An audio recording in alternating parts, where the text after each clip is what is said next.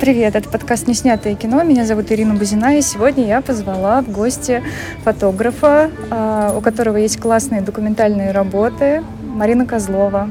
Привет, Марина. А, Ира, привет. А, давай что еще должна сказать? Да, мы как-то сядем, как все будет вот происходить? Тут резко так начала все это делать. Сменю, сменю. Мы, конечно, да, да, с тобой да. поговорили на другую тему, да, сейчас, да. но будем все-таки давай по делу, да? Давай, я готова. А, отлично. Про дело.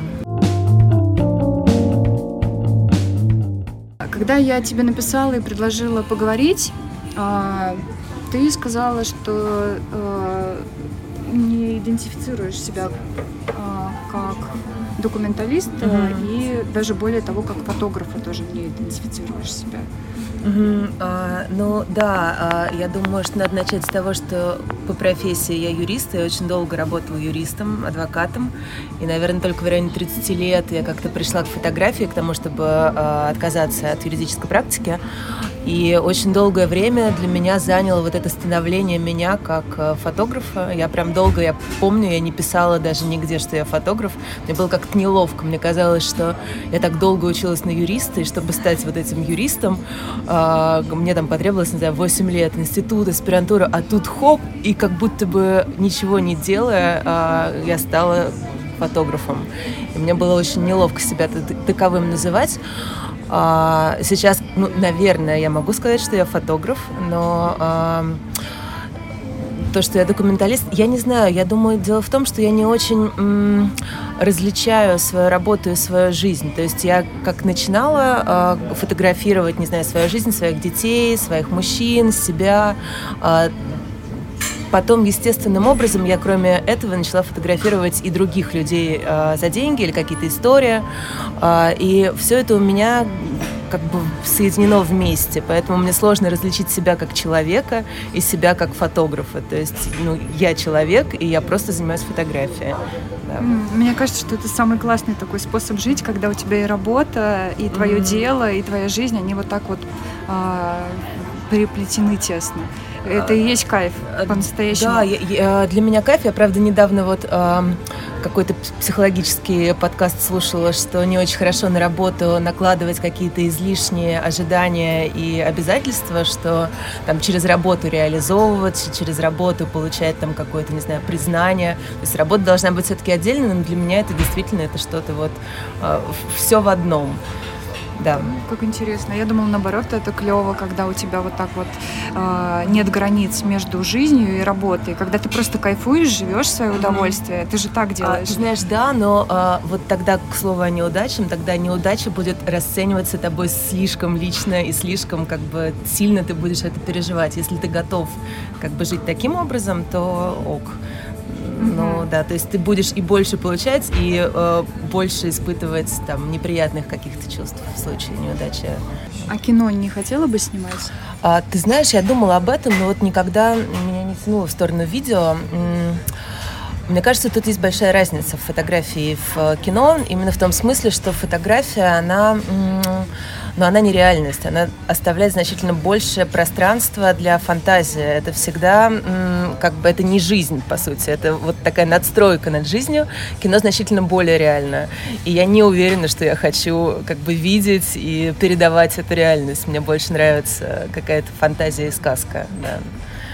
А вот когда у тебя начался такой момент, когда ты почувствовала, что тебе хочется чуть ли не каждый день фиксировать вот эту вот реальность э, mm-hmm. в фотографии, когда ты начала снимать себя, своих детей, ты же постоянно это делаешь. Вот а, это что за импульс такой был? А, ты, ты знаешь, я об этом тоже думала. А, для меня, мне кажется, в фотографии был такой вот... А, дополнительный смысл, в принципе, моего существования. Когда у меня э, родилась дочка, и у меня там было какое-то время декрета, э, мне казалось, ну вот я тогда прям начала очень активно снимать впервые, э, потому что просто жизнь, просто обычная бытовая жизнь, ее было как будто бы недостаточно для того, чтобы чувствовать себя полноценно.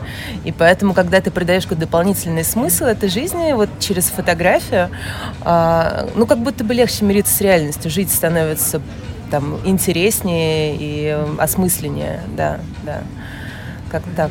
А потом к этому добавились еще да, люди, какие-то да? другие люди.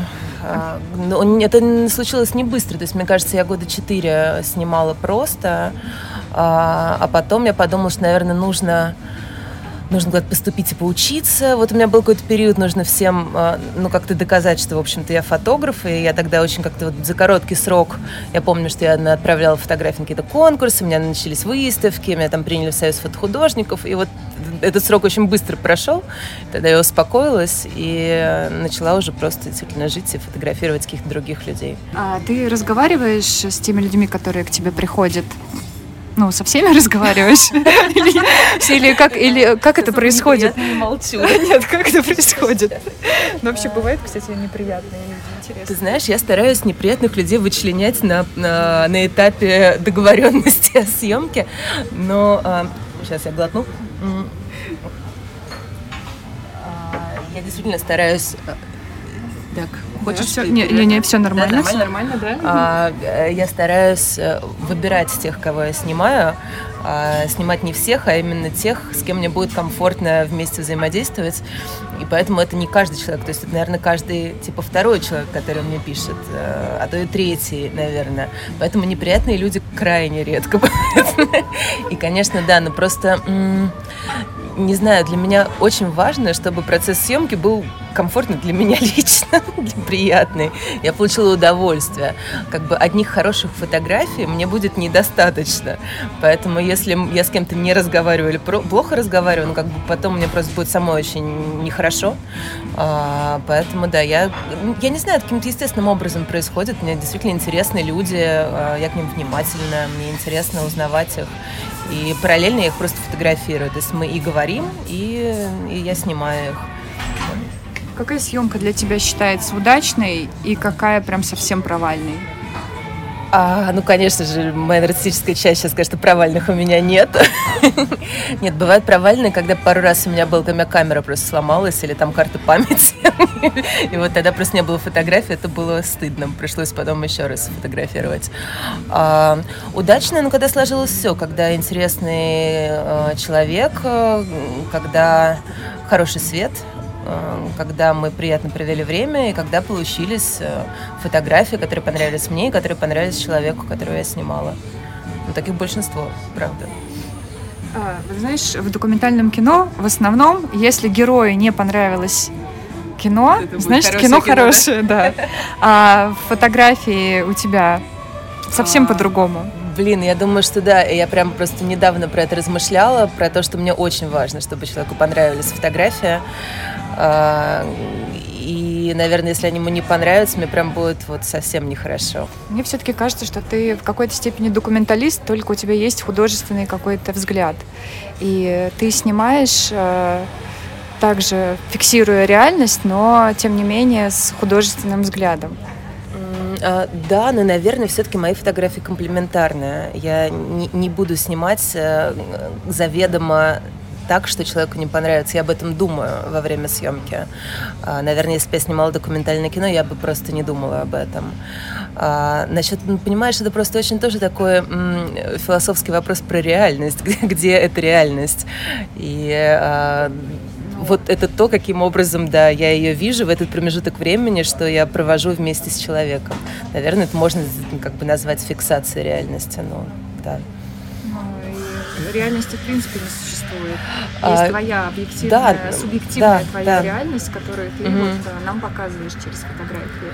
А, наверное, да. Есть еще какие-то другие пласты этой реальности. То есть это вот прям очень какой-то вопрос такой, не, действительно не объективный.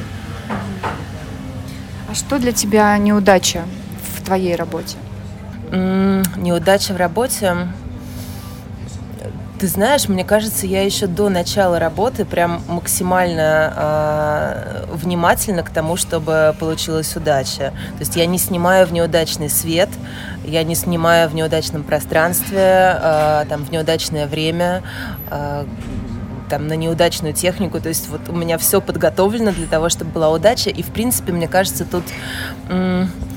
Тут вот эта вот э, категория удачи и неудачи, она не очень применима. Наверное, может быть, то есть я, я знаю, что э, будут объективно хорошие, достаточно хорошие фотографии, э, но есть небольшой процент, что эти фотографии будут там очень хорошими. То есть вот произойдет какое-то такое вот чудо, э, которое даже оно рациональным образом необъяснимо.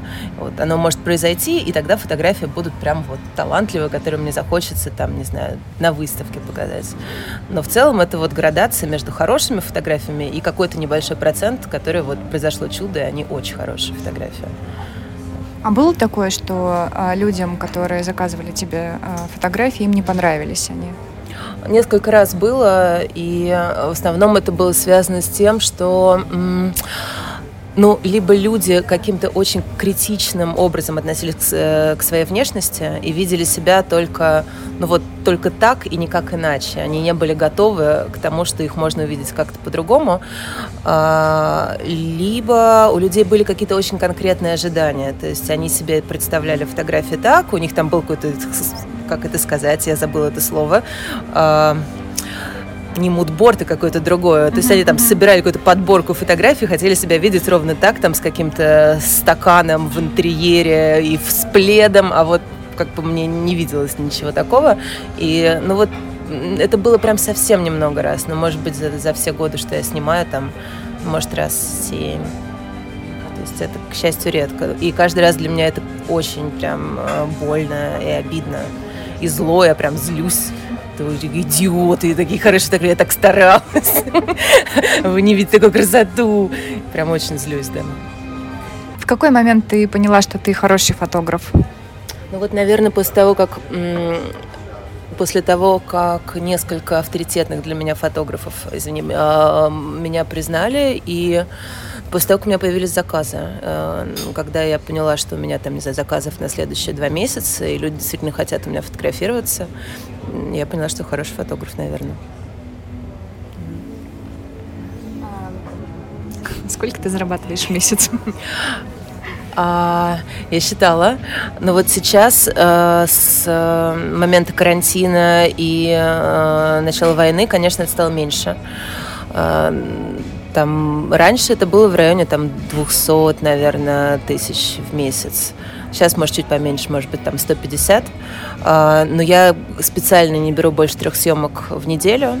Сейчас это две, потому что тут не очень много заказов. Раньше это было прям стабильно три. Ну и вот тогда получалось где-то так 200-250, может быть. Просто надо сказать о том, что в принципе фотографии очень сложно зарабатывать. А, ты можешь зарабатывать либо там мастер-классами и это и делают, там, не знаю, такие фотографы, как Максимишин Пинхасов, например, они не зарабатывают фотографии там для каких-то изданий. А, либо ты можешь снимать свадьбы, что очень, ну, такой вот э, сектор фотографии не то чтобы он какой-то вот прям вот, э, который я осуждаю, но, в общем, там сложно работать, и э, мне бы не хотелось, это тяжелая работа. И, э, ну, либо это какие-то коммерческие съемки для каких-то журналов, что тоже достаточно узкая область специали- специализированная, в которой я просто не ну, как бы никогда вот у меня не складывалось с этим. То есть я снимала для журналов, но это скорее какие-то социальные проекты, там такие дела, и там совсем мало платят. А для журналов, там модных каких-то журналов, просто я, я не в этой среде. Может быть, я и могла бы снимать, но как-то не складывалось. То есть я не соглашаюсь на какие-то условия, которые мне ставят. Для меня важно, чтобы это были мои правила и мои условия. Иначе я просто не, не смогла бы, наверное, работать. Слушай, ну правильно, это очень классно. И ты там пишешь, как-то ты однажды в Инстаграме опубликовала список э, с которым вы должны согласиться, если хотите ко мне прийти на съемку. Я буду делать с вами, я буду делать с вами все, что я захочу. Я буду публиковать в Инстаграме фотографии, которые я посчитаю нужным а не которые да, захотите вы, и не буду с вами согласовывать. Ну и довольно да. такой э, список требований, да, к, э, ну, да, которому... Он достаточно жесткий, и э, действительно очень много людей отваливается на этапе согласования. То есть э, люди, например, часто не хотят, чтобы их фотографии публиковались, и там предлагают, не знаю, денег больше, например, за такую съемку. А, а я, а, я несколько раз так пробовала делать, но для меня это потом вот просто я, действительно мне ночами снятся эти съемки, которые я снимала, блядь, 7 лет назад.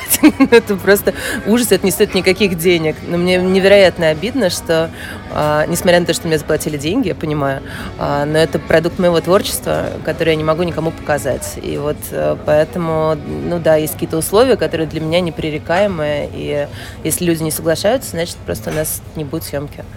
Вот люди, которые к тебе приходят, mm-hmm. в основном кто это? Есть какой-то такой портрет средний у тебя или нет?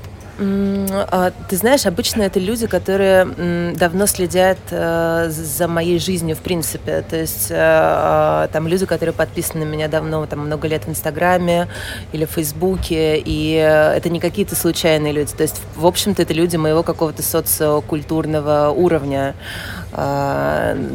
А, это очень разные люди. Ну, и супер молодые, и люди достаточно пожилые.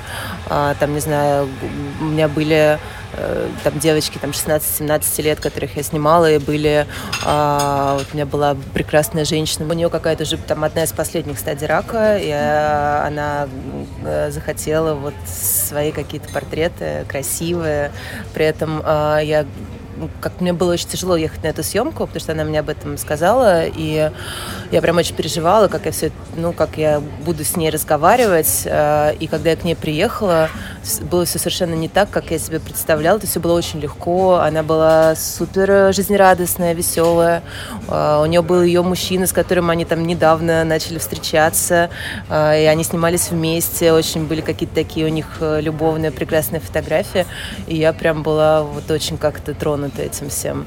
То есть э, часто это бывают какие-то очень ну, э, личные человеческие истории, поэтому и сложно называть этих людей, знаешь, там клиентами, пациентами, я не знаю кем. Но это, но это человек, который мне э, каждый раз, вот он приходит ко мне с э, какой-то своей историей, и э, для меня важно как бы чтобы дистанция между нами была совсем маленькая, чтобы вот на это время а, мы были близкими друг другу людьми и могли а, ну вот разговаривать как хорошие знакомые, а не как просто, знаешь, там фотограф и модель. Вот. Мы также снимаем документальное кино, максимально приближаясь и сокращая вот эту дистанцию с героем. И чем больше ты впускаешь героя к себе. Тем больше он тебе раскрывается. А как же вот тогда, да, у меня теперь к тебе вопрос, а как же тогда то, что человеку может не понравиться, то, что ты о нем сняла, если ты с ним вот была в этой близкой дистанции, тебе важно, что он подумает, и ты снимаешь и, и понимаешь, что вот это ему не понравится. Как здесь внутри тебя что происходит в этот момент? Э, внутри, конечно, происходит... Э, мне бывает очень часто от этого больно. Угу. И в этом и есть, э, наверное, сложности документального кино, в том, что это не статика, да, вот как у вас фотографии, а это... Э, и здесь очень сложно Здесь нужно обладать какой-то вообще невероятной иронией. Я объясняю это герою так, что это не про вас история, это мое видение и моя какая-то проекция в любом случае.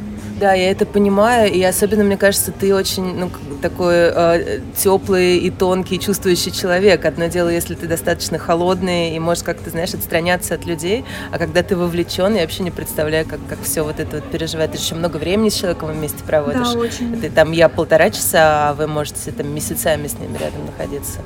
Это тяжело. Но вот опять же, вот видишь, ты себе ставишь цель изначально видеть там человека красивым, да? Конечно. И стараешься. Вот я просто думаю, вот если снимать кино, где ты изначально будешь стараться максимально видеть человека... Честным? Будет ли оно честным, да. И в любом случае же нужна какая-то драма, нужен конфликт. А, это не, предпол... не всегда предполагает какую-то вот такую красоту. А, я думаю, что красота это тоже такое же вот какое-то понятие, как и реальность. Оно э, философское, его сложно определить. И красота может быть совершенно в разных вещах. И она может быть в разных эмоциях. И в грусти, и в боли, и в смерти может быть красота, не знаю. И в уродстве может быть красота. А, поэтому э, тут сложно сказать. И каждый ну, как бы свое вкладывает в эту красоту. А, для меня, в принципе, я не знаю, красота, она очень такая важная для меня категория, как истина, как э, любовь. Э, и эм, красоты для меня, в общем, достаточно да, для того, чтобы, ну, вот вообще что-либо делать. То есть вот определение красиво — это достаточно для меня. Как знаешь, в, э, у современных фотографов есть такое, ну, не знаю, они иронизируют над тем, что когда к современной фотографии оставляют комментарий «красиво», это как бы уничижительно, это вот прям вот как-то говорит о том, что плохая фотография. Для меня это комплимент. Мне кажется, красиво, это абсолютно достаточно. И это самое важное, что вообще может быть в фотографии. Ну, для меня. Ну, вот что сейчас тебя не устраивает в твоей профессиональной жизни? Сейчас я подумаю, что меня не устраивает. А, меня не устраивает, что э, я встала на определенные рельсы, по которым я еду. То есть э, я замечаю, что э, я использую похожие какие-то приемы, например, в съемке, или э, я снимаю какие-то, ну вот прям вот очень похожие э, истории. Э, и, наверное, мне бы хотелось что-то засветилось там. Молния. Вот хотелось бы молния, да, какой-то. Но хотелось бы снимать какие-то немножко другие вещи. Например, у меня очень редко приходят мужчины. Вот хотелось бы снимать больше мужчин, хотелось бы снимать какие-то, э, там, не знаю, вот пары, может быть, нетрадиционные. Очень редко ко мне приходят. Иногда вот у меня есть несколько э, съемок с девушками-лесбиянками. Пару раз я снимала полиаморные какие-то истории. Мне бы хотелось какого-то разнообразия именно в смысле людей. Э, ну и в принципе просто сейчас, правда, вот какое-то такое время, что я ну, чувствую э, себя вот немножко такой скованной в смысле нащупывания какой-то почвы под ногами, и я, я боюсь совершать резкие движения. То есть я какая-то такая вот замершая немножко сейчас. И вроде бы, ну, как бы вот есть то, что ты делаешь, и это тебя держит на, на плаву, а, а шаг в сторону делать просто страшно. Поэтому я жду, пока я сама э, приду в какое-то немножко другое психологическое состояние, чтобы уже, э, ну, может быть, там больше рисковать, там куда-то уезжать, что-то другое снимать, какие-то там некоммерческие проекты снимать. Э, ну, вот через какое-то время, да. А если бы не было Инстаграма, Фейсбука и всего остального, если бы не было возможности публиковать, ты бы продолжала снимать или нет? А, однозначно, конечно, нет. То есть э, я понимаю, что во мне очень, э, ну, большая моя часть, э, она э, направлена на то, чтобы вот показать себя и получить отклик на это. Э, и делать что-то в стол незаметно, то есть, в принципе, быть незаметной для меня, ну, вот это невозможно. Вообще, как бы, я, конечно, хотелось бы обобщить, что любое творчество невозможно без зрителя, без того, чтобы его показывать, но, наверное, есть примеры обратные. Я, я не знаю. Вот для меня творчество и, и э, нарциссическая доминанта человеческая, они очень э, близко. То есть одно продукт другого, как будто бы. Не знаю, как ты думаешь? Ну, мне кажется, что что так и есть, да, что ты получаешь удовольствие от процесса, когда ты фотографируешь, но потом, конечно же, нужен зритель, который это посмотрит и который тебе все равно подбодрит и скажет, классно, продолжай еще, делай. Да, да, вот если нет как будто бы этого отклика, то и делать ничего не хочется это как бы не очень приятно признавать, как будто бы это как-то немножко обесценивает вот весь этот творческий процесс, но это правда важно. Получается, что ты на съемках общаешься с одним человеком, а ага. а потом, выкладывая свои фотографии, ага. общаешься с другим с через другим. твою творчество. Да, да это, это правда так. То есть я получаю сначала как бы одобрение от одного человека, а потом еще от неограниченного количества лиц одобрения. Да, и мне, конечно, это супер приятно и важно. Ну да, но э, ты в Инстаграме рассказываешь и про свою личную тоже жизнь, и рассказываешь э, много и довольно открыто, как кажется. Ну, я не, не, не понимаю, какие у тебя там границы, но мне кажется, это тоже способствует тому, что люди, которые приходят к тебе, они примерно на такую же зону у нас это зона змеи называется. Вот в этом документальном кино они примерно готовы также разговаривать с тобой. Это так или мне просто кажется? А, это интересное наблюдение. Я не думала, что это так взаимосвязано, но для меня всегда было, а, знаешь, это, наверное, какое-то тоже я слово никогда не умела выговаривать. А, в общем, для меня это было важно еще до фотографии. Я помню, что когда только появились какие-то, там появился Diary.ru, вот ЖЖ, когда можно было писать что-то о себе и другие люди бы это читали, а, для меня всегда было это очень важно. А, как будто бы ты абсолютно откровенен, но при этом ты чувствуешь себя безопасно, потому что это не человек, которому ты смотришь в глаза вот рядом с тобой, а какие-то люди где-то.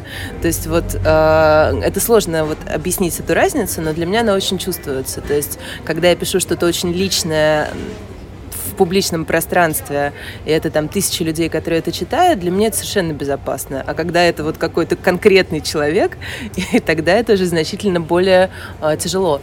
А, и да, и для меня это вот, ну, это тоже какая-то очень важная часть, э, помимо фотографии, именно а, писать, потому что но, в общем, в какие-то моменты я прям чувствую, что определенный опыт, который я пережила, мне очень хочется им поделиться и тоже получить отклик на это. А, и я, я вижу какой-то отклик. Это отклик значительно больше, чем на моей фотографии. То есть фотография а, может передать куда меньше, чем а, ну, какие-то вот прямые слова и история. Это, наверное, как с документальным кино. Там помимо э, визуальной составляющей, как фотография, там есть еще и история. Вот это то же самое с текстами.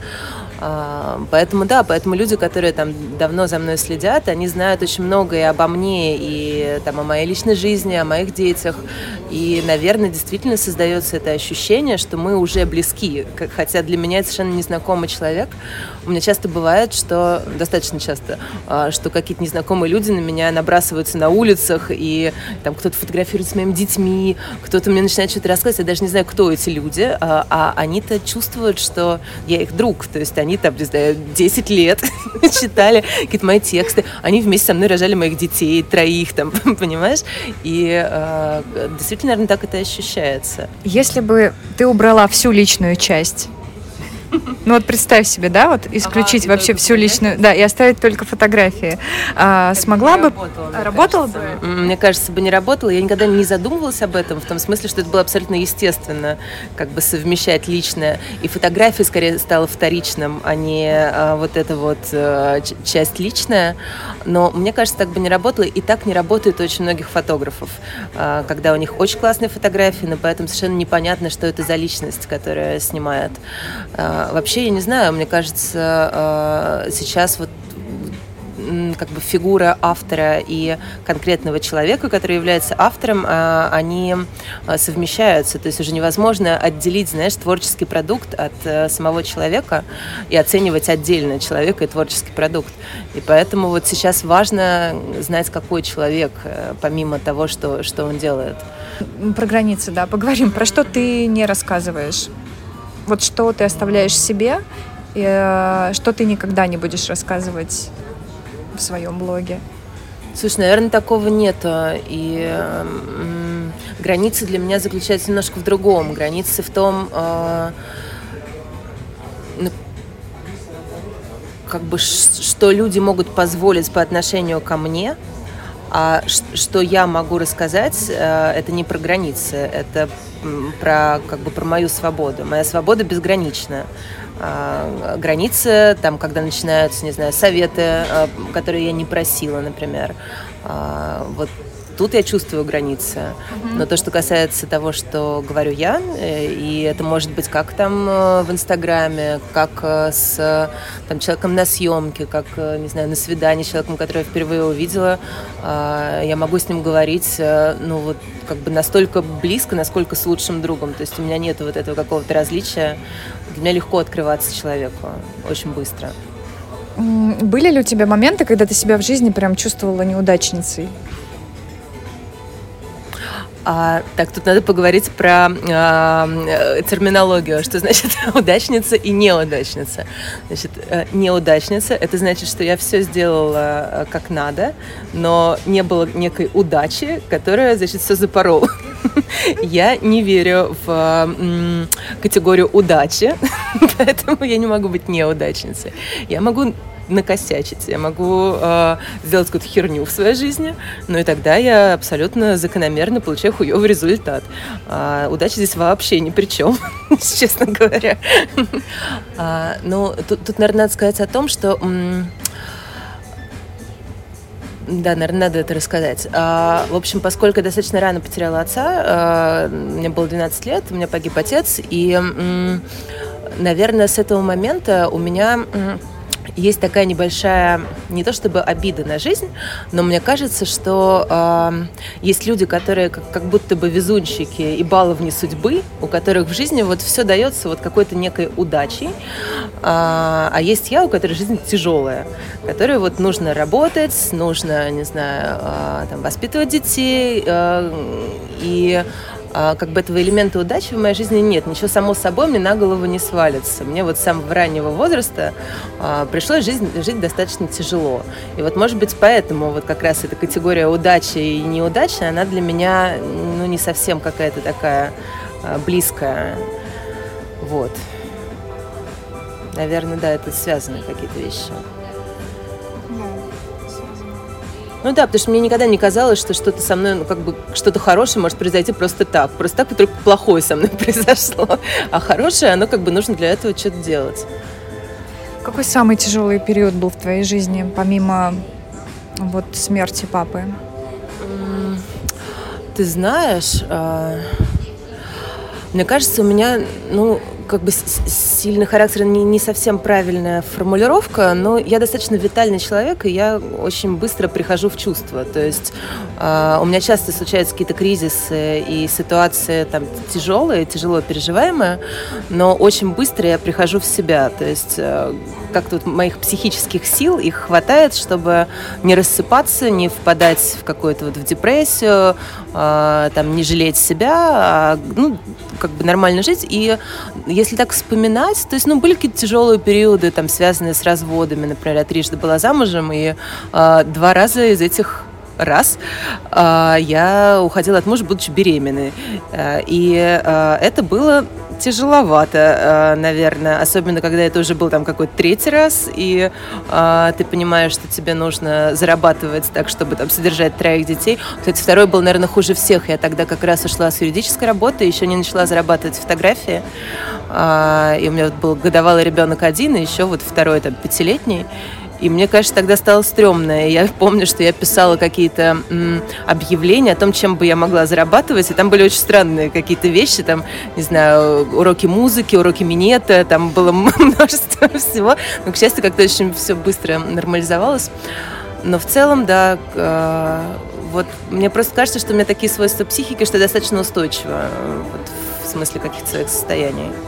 А да. ты занимаешься Инстаграмом, там, всяким продвижением, еще чем-то? Или у тебя сами по себе люди набежались, mm-hmm. все эти твои подписчики? А, я никогда не занималась, и вот мне казалось, что это прям какое-то стыдное дело заниматься продвижением от себя и вот писать какой то офигенный. Если ты реально офигенный, они все набегут, и они правда набегали. А, было несколько ситуаций, когда меня удаляли Инстаграм там с очень большим э, количеством подписчиков, и после этого, ну вот первое время, конечно, не очень приятно. Тебе немножко страшно, что типа сейчас никто не набежит уже, и съемок у тебя не будет, но через какое-то время все равно набегали. То есть не восстанавливался аккаунт? Нет, нет, несколько раз вот последний раз был, наверное, год назад, там что-то типа было 20 тысяч, и все это удалили к чертям. Офигеть. А, да, а да. почему? Что там произошло? Разные были истории. Один раз были какие-то полуголые дети. А, ну, обычно это происходит так, что а, набирается какое-то критическое количество жалоб, и после этого твой аккаунт удаляют, и там уже дальше, поскольку в службе поддержки Инстаграма нет каких-то реальных людей, это все формальная процедура, очень сложно восстановить и не восстанавливается никогда. А, ну да, просто какие-то люди писали жалобы.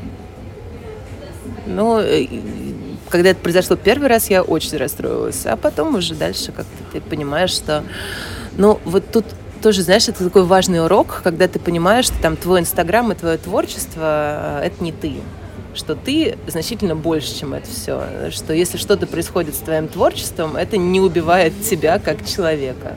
Как бы, ну, происходит разное в жизни. Ну вот. Забавно, помимо удаления аккаунта, там как раз была выставка Стерджиса тогда в Москве, если ты помнишь, э, такая скандальная. Это фотограф, который снимал э, нудистские коммуны, и там были э, подростки обнаженные, и прям какие-то сумасшедшие казаки там обливали мочой его выставку. И, видимо, на, на почве этого я тоже всех заинтересовала как видный порнограф. и педофил.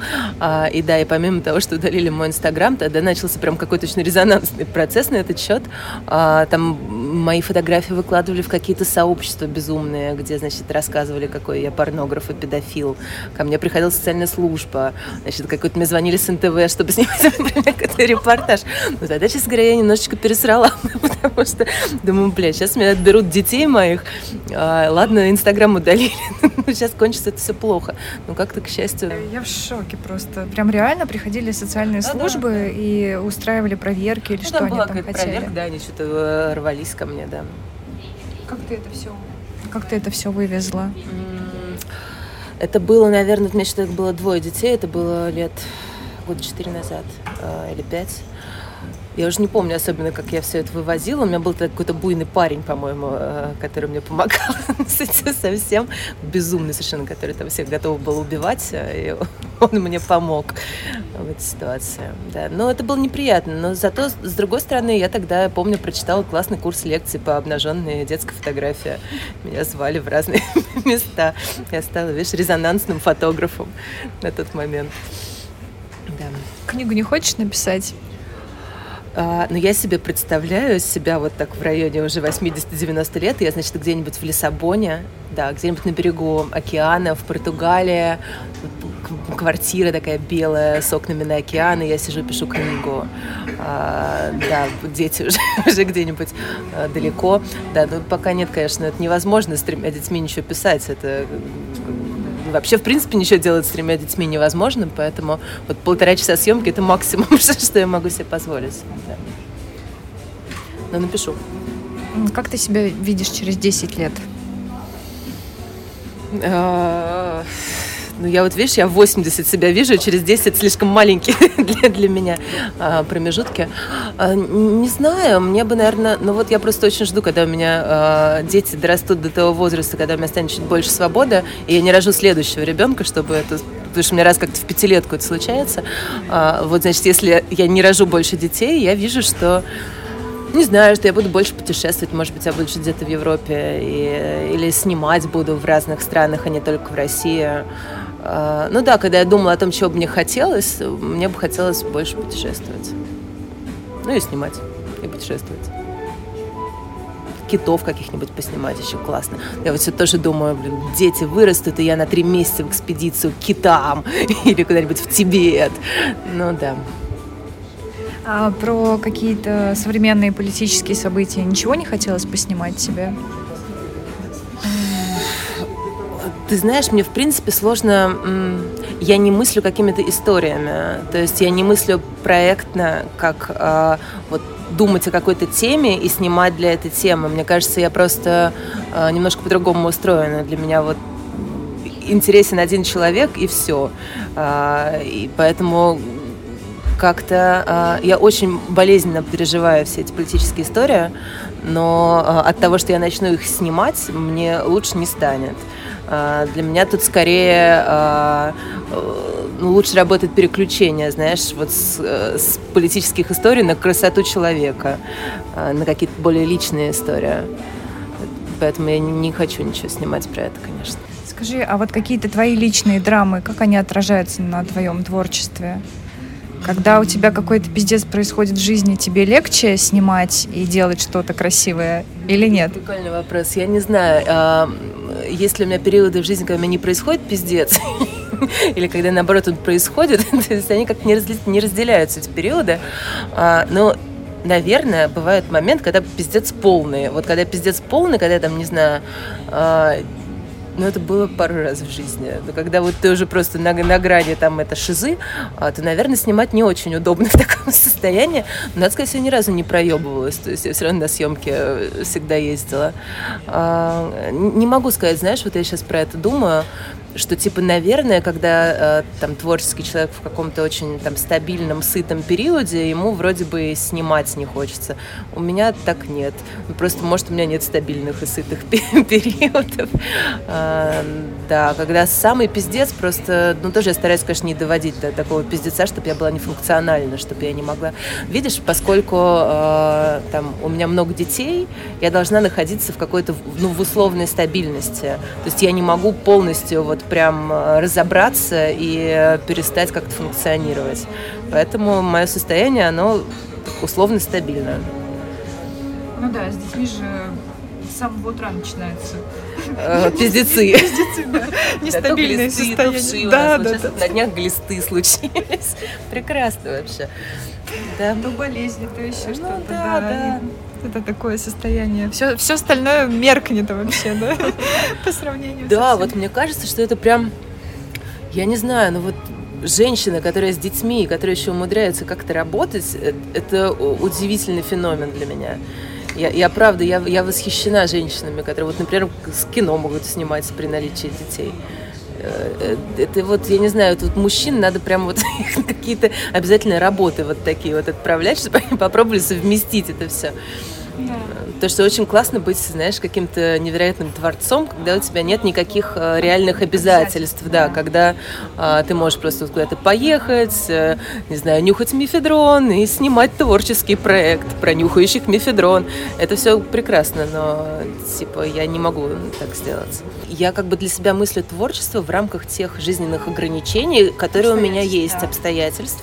И я просто не, не задаюсь этим вопросом. Если я начну рефлексировать на тему, что бы мне хотелось творить, э, вот если бы детей бы не было, мне кажется, я сильно расстроюсь.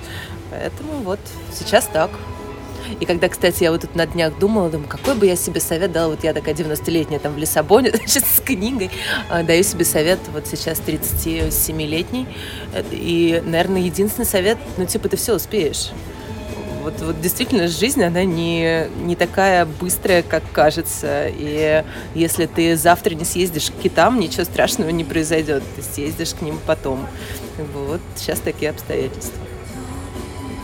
Ой, какой ты прекрасный финал сделала. Ну, я, короче, да-да-да, все, ты все успеешь, все. Действительно, все успеем, и э, много еще времени, я надеюсь. Ну, э. Но смотри, но тем не менее, у тебя, когда дети появились, у тебя тогда и поперло вот это все. Да, я, я тоже об этом думала, и, возможно, не было бы никакой фотографии, если бы не появились дети. Это правда, я так бы и работала дальше адвокатом, и Хотя, блин, не знаю. Надеюсь, что нет все-таки. Ну да, и что хотела сказать, я не знаю. Короче, а, дети это и тяжело, и ограничения, но при этом это большой ресурс, и очень важная какая-то стадия твоего развития и твоего отношения там и к людям, и к жизни. Поэтому, да, я не ропчу на судьбу. Да. Вот надо это все писать, это прям супер важно. Да, что, видимо, о важном говорят уже за, за кадром. Ну да, про хорошего человека, что да, про, про моральный человека. выбор, быть хорошим человеком или Вот расскажи, продукт. да, у тебя выбор такой стоит э, моральный, часто стоит такой выбор, когда ты выбираешь между хорошим человеком и классным каким-то продуктом. Я вот, знаешь, сейчас вспомнила историю, я снимала для таких дел, а, и там был мальчик а, с миодистрофией, такой вот, ну, достаточно в, в тяжелом состоянии, он жил с бабушкой в Туле, и вот я к нему поехала как фотограф снимать, поехала девочка-журналист, а, и, а девочка-журналист, она была вот как раз, мне кажется, очень подходящая для этой профессии. Она была очень формальная, отстраненная, как бы вот она задавала какие-то формальные вопросы, писала, а, а меня, конечно, перекрыло по полной. И в какой-то момент, ну, в общем, я уже сама общалась с этой бабушкой, а, а потом в какой-то момент эта бабушка, я помню, что она там открывает шкаф и достает какие-то трусы, которые, вот она показывает эти трусы и говорит, что, ну, типа из-за того, что вот она не может его поднять с коляски, она как-то не может надеть на него эти трусы, а, и я понимаю, что вот это тот момент, когда нужно снимать бабушку с трусами, а я не могу. Ну, то есть, как бы, блядь, я не могу. И э, тут для меня, как бы, все вопросы отпали. То есть дальше я уже перестала снимать, я начала как собирать эту коляску, пересаживать этого мальчика куда-то там в коляску в лифт. И следующие там пять часов я провела вот с ними вместе, там какие-то ходила в магазины. Э, и тут стало понятно, что я не документалист. Ну, потому что для меня быть хорошим человеком действительно значительно важнее, чем получить классную фотографию э, бабушки с трусами. Ну, наверное, бывают какие-то менее э, радикальные ситуации, но вот, да, быть хорошим человеком для меня значительно важнее, похоже.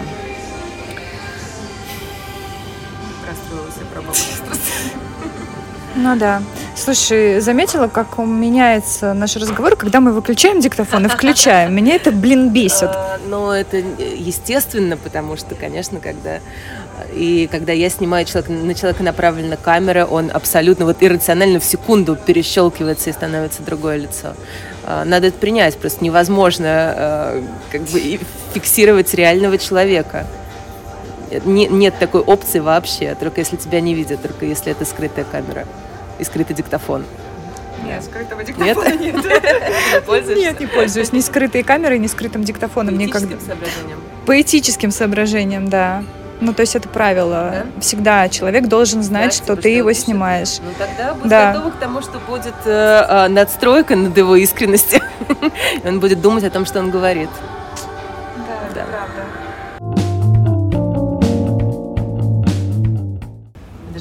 Чем мы говорили без, э, без диктофона твоего. Без диктофона мы говорили про... Мы про твой фильм говорили. Про мой фильм, да, про этические выборы, про то, как из этого всего выбираться и э, как, э, как ты нашла вот эту вот, ну вот, относительную, да, гармонию какую-то в этических вопросах для себя. Видишь, так же редко бывает. Потому что я не, не попадаю в ситуации, где этот этический вопрос встает. Да. Я не, не снимаю тех людей, где мне придется выбирать, э, как бы оставаться, фиксировать происходящее э, и, и оставаться классным фотографом, но при этом как бы понимать, что я обнажаю какие-то не самые приятные там, моменты происходящие. Я в таких ситуациях стараюсь не оказываться. И один раз я вспомнила, я снимала какой-то день рождения детский, и там были вот какие-то жуткие мамаши такие вот на каблуках, несколько ростовых кукол в виде там, блядь, медведя, не знаю кого, и эти несчастные дети, на которых никто не обращал внимания, они ползали, а мамаши, значит, там мерились сумками Louis Vuitton. А, и вот тогда я сняла прям по жести. А, вот прям там вот были эти безумные медведи, орущие дети у каблука с Луи Виттоном. Но это был единственный раз, и я себя чувствовала плохо после этого. Ну, то есть я поняла, что это были очень классные фотографии с точки зрения э, документальных фотографий. Но с точки зрения по-человечески, как бы люди меня позвали искренне. И, а я вот как бы всем вокруг показала, как все это выглядит со стороны. Было прям, мне было неприятно, стыдно. Так что я плохой документалист. Слушай, у меня уже вторая встреча, и она заканчивается тем, не с, с тем, что заканчивается тем, что я думаю, что надо, надо что-то делать, что-то не то, что-то со мной не то, надо куда-то валить. Блин, при этом, видишь, не все же документалисты а, бесчувственные. Там, не знаю, Расторгуев, мне кажется, очень чувствительный даже человек. Ну, вот да. прям по интервью, которое я у него видела, где он разговаривает, он очень и теплый, и чувствующий. Но э, там, как смотреть на его героев, там фильм, не вот про пляж, я помню. Э, ну да, жар нежных. Да. Ну, как бы это сложно назвать комплиментарным каким-то видео, это жестяк мне кажется. Вот тут видишь какая-то грань, то есть одно дело фиксировать с любовью какую-то жесть, а другое дело фиксировать эту жесть без любви. Вот мне кажется, это очень важная составляющая какая-то именно вот любовь к персонажу, которого ты снимаешь. И где вот эту вот грань нащупать, это очень сложно. Супермастер, видимо, только может ее нащупать. Поэтому я не оказываюсь в таких ситуациях просто. Где надо что-то щупать. Это был подкаст «Неснятое кино». Слушайте нас на всех платформах, подписывайтесь на нас в Инстаграме и пишите в личку. Пока-пока.